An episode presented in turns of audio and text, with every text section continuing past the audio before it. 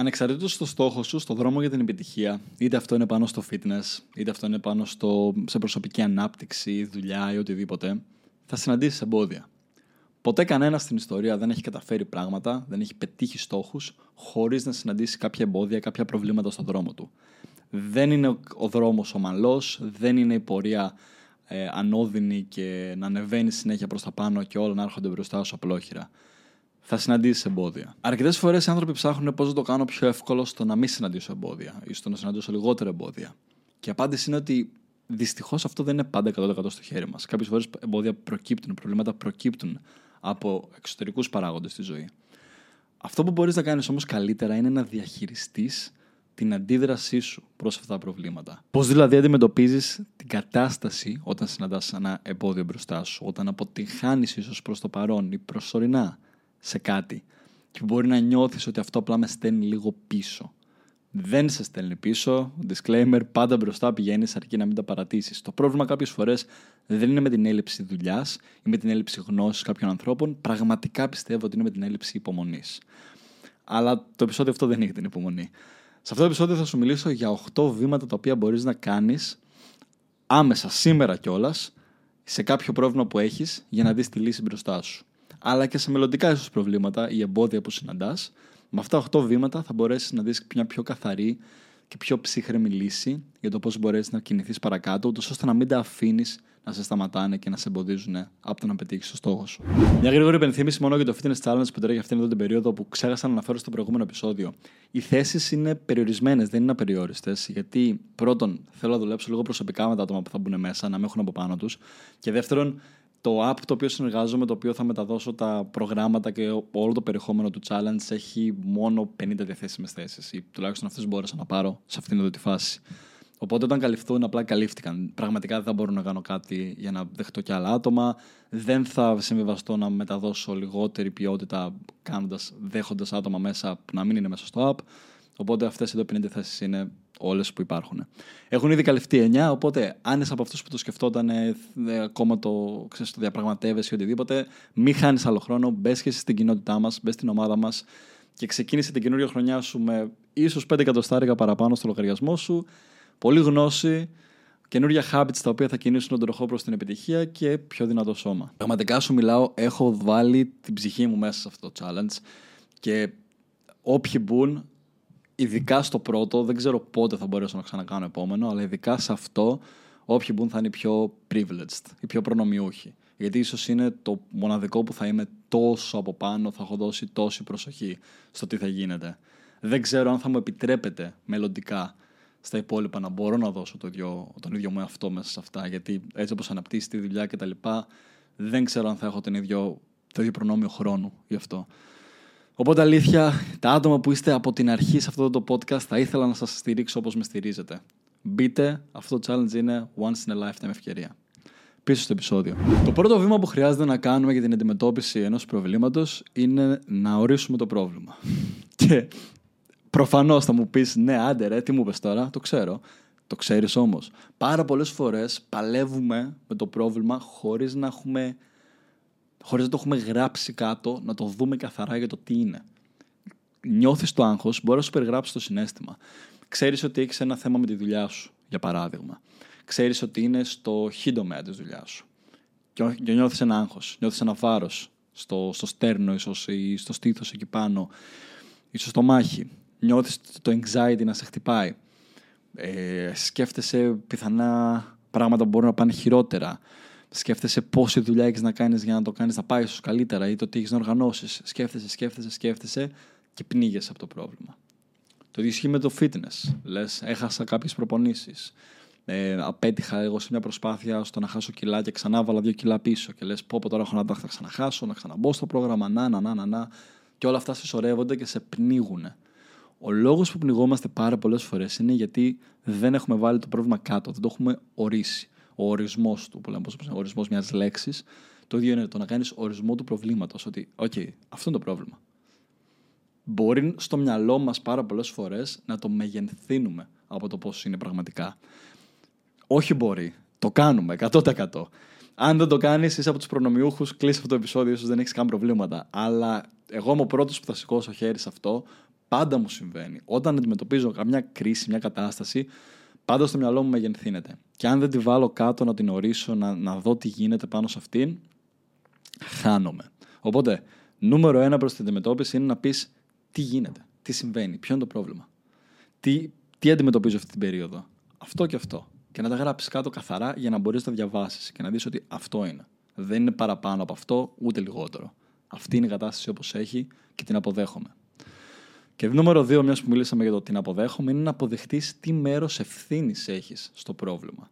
Πολλές φορές μπορεί ή να πάμε στο ένα άκρο, να κατηγορήσουμε όλο το πρόβλημα σε εξωτερικούς παράγοντες, το κράτος, οι φίλοι μου, το πρόγραμμά μου, δεν έχω χρόνο για ένα γυμναστήριο, ε, δεν, δεν έχω χρόνο αυτή την περίοδο στη ζωή μου για να γυμναστώ, ή η δουλειά μου δεν είναι καλή περίοδος, ε, δεν είμαι έτοιμος ψυχολογικά για να μπω σε ένα πρόγραμμα σοβαρό γυμναστικής, για να κάνω διατροφή, έρχονται Χριστούγεννα, δηλαδή και να ξεκινήσω τώρα διατροφή θα φάω σε ένα μήνα. Χωρίς να κατανοήσεις ότι, για παράδειγμα, τώρα μιλάμε για τα Χριστούγεννα, έτσι, ότι μπορείς να κάνεις πολύ καλή δουλειά μέχρι τα Χριστούγεννα. Τα Χριστούγεννα έχεις δύο μέρες που απλά να φας λίγο πιο άνετα στα τραπέζια και μετά πάλι να συνεχίσεις. Θα κάνω επεισόδιο για το χριστουγεννιάτικο τραπέζι όταν θα έρθει ο καιρός, όμως μην βιάζεσαι. Οπότε, όλες αυτές οι δικαιολογίες είναι το ένα άκρο που απλά κατηγορούμε και πετάμε τον μπαλάκι σε εξωτερικούς παράγοντες και γινόμαστε το θύμα. Οπότε μπορεί να κάνεις ή αυτό ή να πας στο άλλο άκρο, το οποίο να παίρνεις όλη την ευθύνη πάνω σου. Που ούτε και αυτό είναι full healthy, γιατί κάποιες φορές όντως κάποια πράγματα δεν είναι στο χέρι μας που ήρθανε στο πρόβλημα, απλά μας ήρθανε. Οπότε καλό είναι το δεύτερο πράγμα, να πάρεις ευθύνη στον πραγμάτων που έφτεξες εσύ στο πρόβλημα ή στα πράγματα που είναι στο χέρι σου πάνω στο πρόγραμμα. Στο πρόβλημα. Συνειδητά δηλαδή να αναγνωρίσεις το πρόβλημα και το μερίδιο ευθύνης που έχεις εσύ σε αυτό. Γράφοντας το κάτω, ξανά, πάντα. Δεν, δεν το λέμε. Ή μπορείς να το συζητήσεις, αλλά καλό είναι πάντα να τα έχεις γραμμένα σαν δεδομένα για να μπορείς να τα βλέπεις. Πρώτο βήμα, αναγνώριση. Δεύτερο βήμα, αυτό είναι το μερίδιο ευθύνης μου. Τέλεια. Αυτή είναι ήδη το πενήντα τοις εκατό της δουλειάς. Πραγματικά σου μιλάω. Δηλαδή, μέχρι εδώ έχεις κάνει ήδη από τα πιο δύσκολα κομμάτια. Όχι τα επόμενα ευκολότερα, αλλά τα επόμενα μετά τουλάχιστον πλέον έχεις clarity, πλέον έχεις διάβια στο που πηγαίνω. Ξέρεις το πρόβλημά σου, ξέρεις το μερίδιο ευθύνης σου. Τέλεια. Πάμε να προχωρήσουμε στο επόμενο. Που είναι τρίτο βήμα.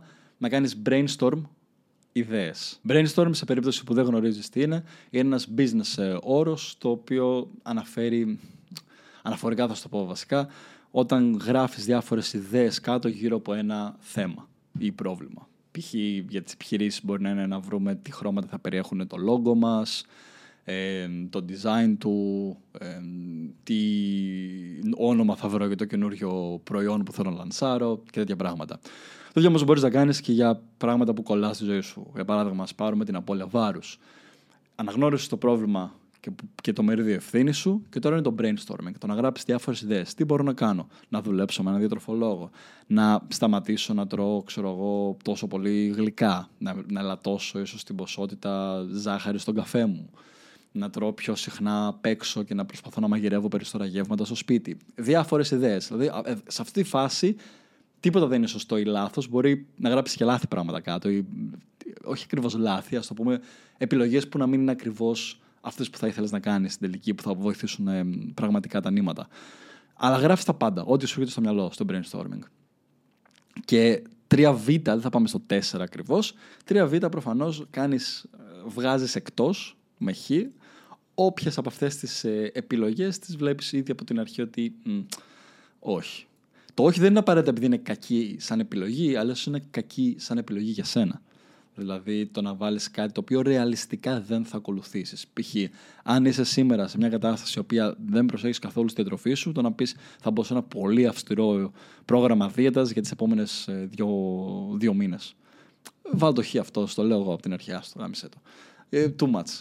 Θες να κάνεις μικρά μικρά ρεαλιστικά βήματα για να μπορέσεις να συνηθίσεις την κατάσταση και να γίνεται ευκολότερη στην ουσία διαδικασία. Οπότε δεν βάζεις. Οτιδήποτε είναι κάτι το οποίο είναι μη ρεαλιστικό να γίνει ή κακή επιλογή, χ. Τέσσερα τώρα, μιας που έβαλες χ σε όλες τις κακές επιλογές, πάμε στο αντίθετο. Κύκλωσε τώρα τις καλές επιλογές ή τις πιο πιθανές επιλογές που μπορείς να βοηθήσουν στη λύση. Ποιες είναι δηλαδή στην ουσία οι καλύτερες πιθανές επιλογές που μπορείς να ακολουθήσεις για να λύσεις το πρόβλημα. Ας πούμε ότι στο κομμάτι απώλειας βάρους έχεις γράψει κάτω το να προσέχω λίγο παραπάνω το πρωινό μου, το να τρώω λίγο λιγότερο απ' έξω, αυτά είναι τα κυκλάκια σου, και το να βρω κάποιο τροφολόγο να με βοηθήσει πάνω σε αυτό, ή να διαβάσω κάποιο βιβλίο, να, ακούω, να βλέπω ένα βίντεο την ημέρα στο YouTube που μπορεί να μου δώσει κάποιες ιδέες. Αυτό πρόσεχε το, γιατί μπορεί να ακούσεις μαλακίες σαν συμβουλές, αλλά κυκλώνεις όλες τις πιθανές συμβουλές που μπορεί όντως να σε βοηθήσουν. Και από τις πιο καλές θεωρητικά. Και μετά κάνεις κι άλλο prioritization στην ουσία, προτεραιότητα δηλαδή περί περισσότερο στο ποιες από αυτές τις επιλογές ίσως είναι και καλύτερες. Δηλαδή γράψεις κάτω με ένα, δύο, τρία, τέσσερα, πέντε. Φτάνει. Από όσες ιδέες μπορεί να γράψεις κάτω, επέλεξε τις πέντε καλύτερες, και από αυτές τις πέντε καλύτερες δες ποια θα είναι τα ρεαλιστικά επόμενα βήματα. Αν είσαι κάποιος άνθρωπος που δεν έχει δουλέψει, για παράδειγμα, ποτέ πάνω στο κομμάτι της γυμναστικής και διατροφής, ίσως το πρώτο βήμα για σένα θα ήταν απλά να ξεκινήσεις να κινείσαι λίγο περισσότερο μέσα στη μέρα σου και να προσέχεις λίγο το τι τρως. Απλά να προσέχω λίγο παραπάνω το φαγητό μου, να φάω λίγο παραπάνω λαχανικά, να κόψω λίγο τα πολλά γλυκά ή τα πολλά σνακ. Όχι τελείως, λίγο.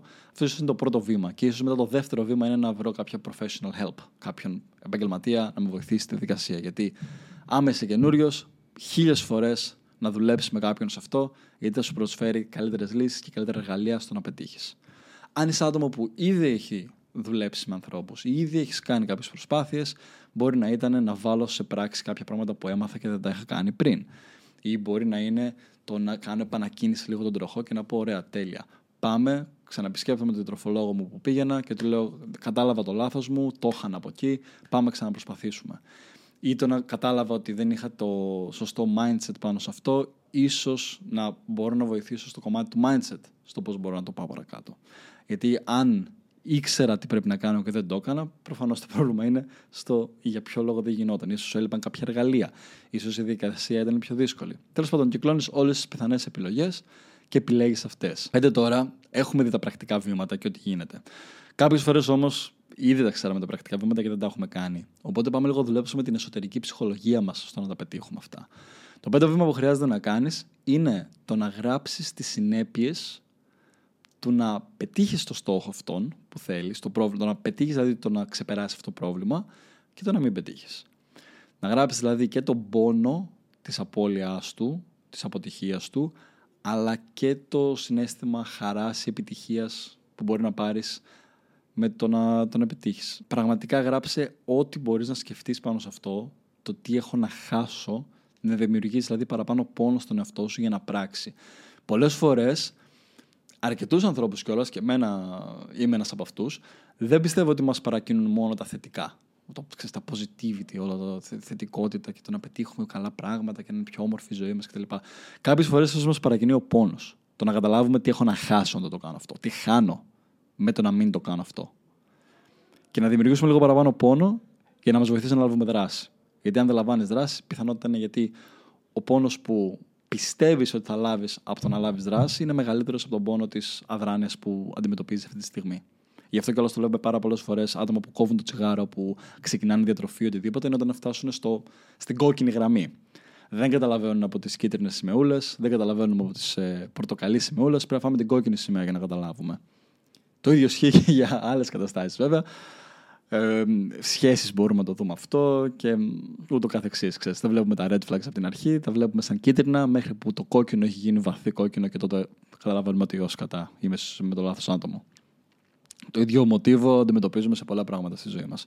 Οπότε το να κάτσεις να, να δεις μπροστά πριν φας το κόκκινο σημαίακι και να γράψεις τον πόνο που θα λάβεις, μέροντας παραπάνω στην αδράνεια και αφήνοντας το πρόβλημα να μεγενθυνθεί κι άλλο, τότε είναι αυτό που μπορεί ίσως να σε βοηθήσει να ξεπεράσεις την τωρινή σου αδράνεια και να λάβεις δράση στο να το κάνεις αυτό. έξι.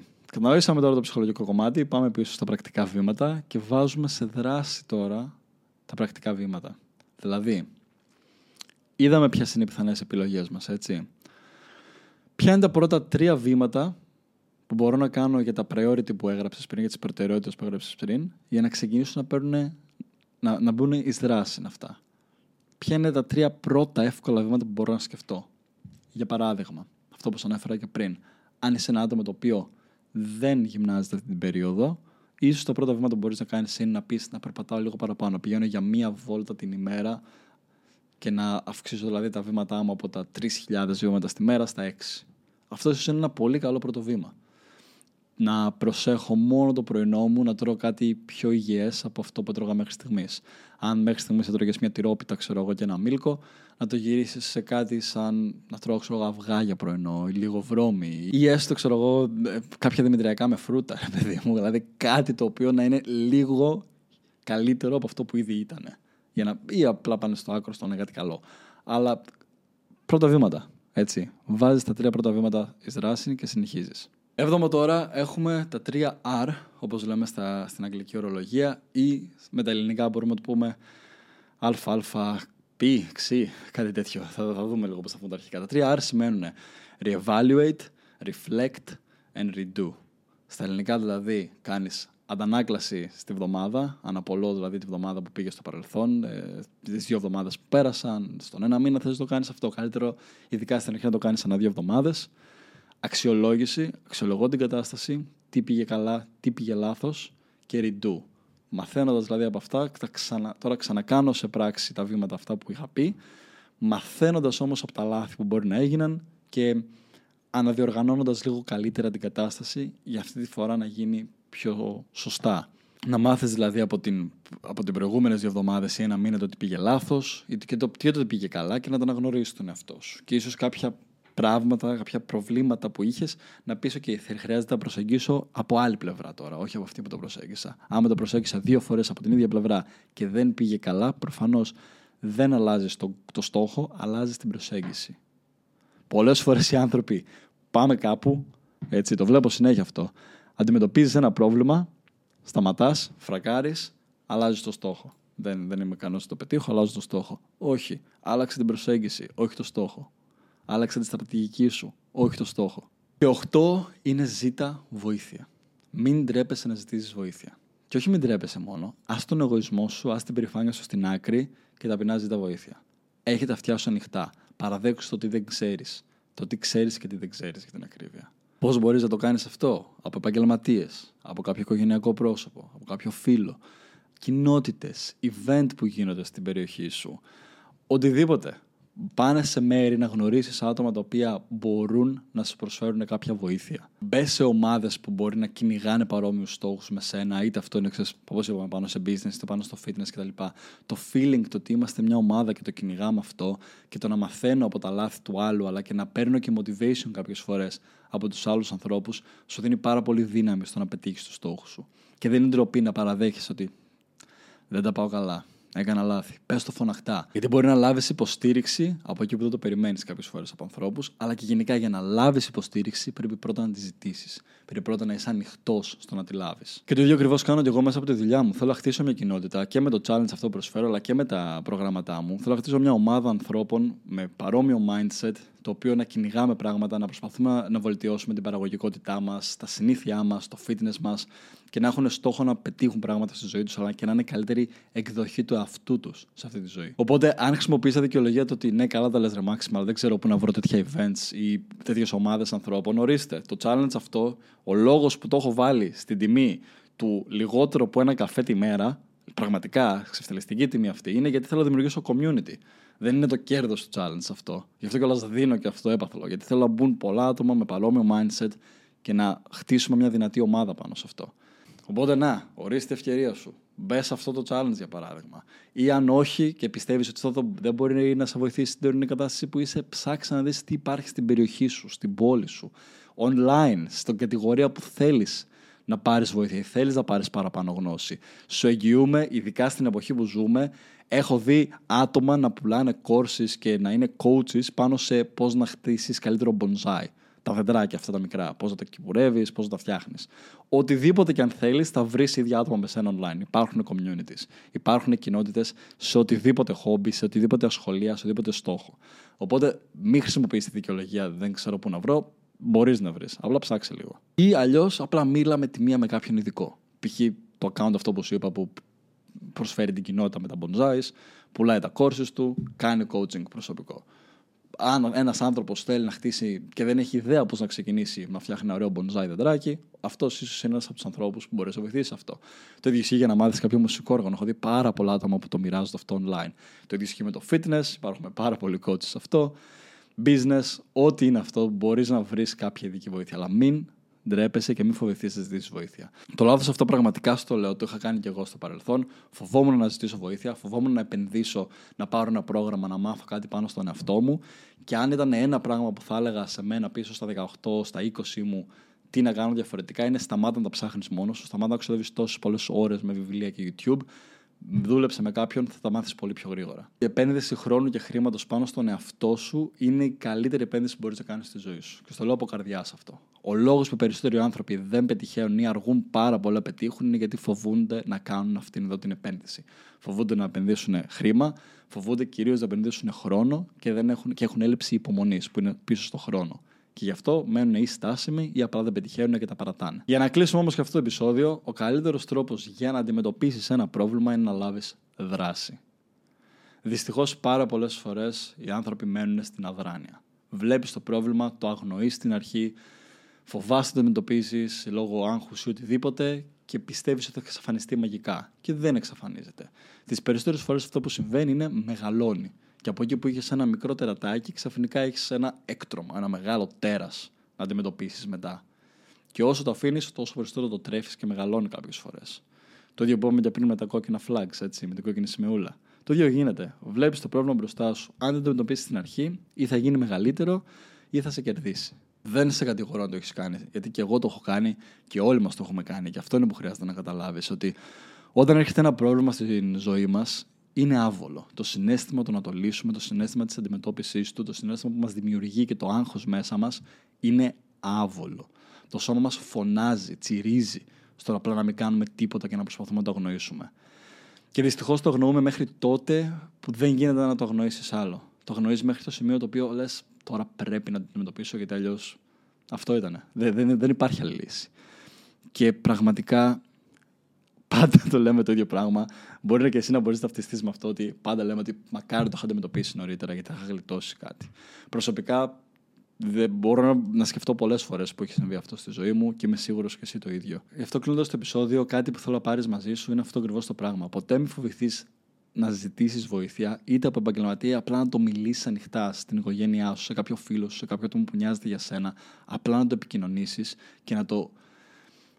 Να του δώσεις λόγια, να, να το εκφράσεις λίγο από μέσα σου, να το βγάλεις, ίσως να το ακούσεις και εσύ καλύτερα. Και δύο, όσο νωρίτερα λάβεις δράση, τόσο το καλύτερο. Σου πρόσφερα μερικά εργαλεία, σου εγγυούμε ότι άμα τα βάλεις κάτω θα δουλέψουν για το πρόβλημα, αλλά προφανώς χρειάζεται και εσύ να κάνεις τη δουλειά. Αλλά όσο το νωρίτερο λάβεις δράση και δεν το αγνοείς, τόσο το καλύτερο. Αυτά λοιπόν και για σήμερα. Ευχαριστώ που έκατσες μέχρι αυτό το επεισόδιο μαζί μου και όπως πάντα θα τα πούμε στο επόμενο. Τσάου!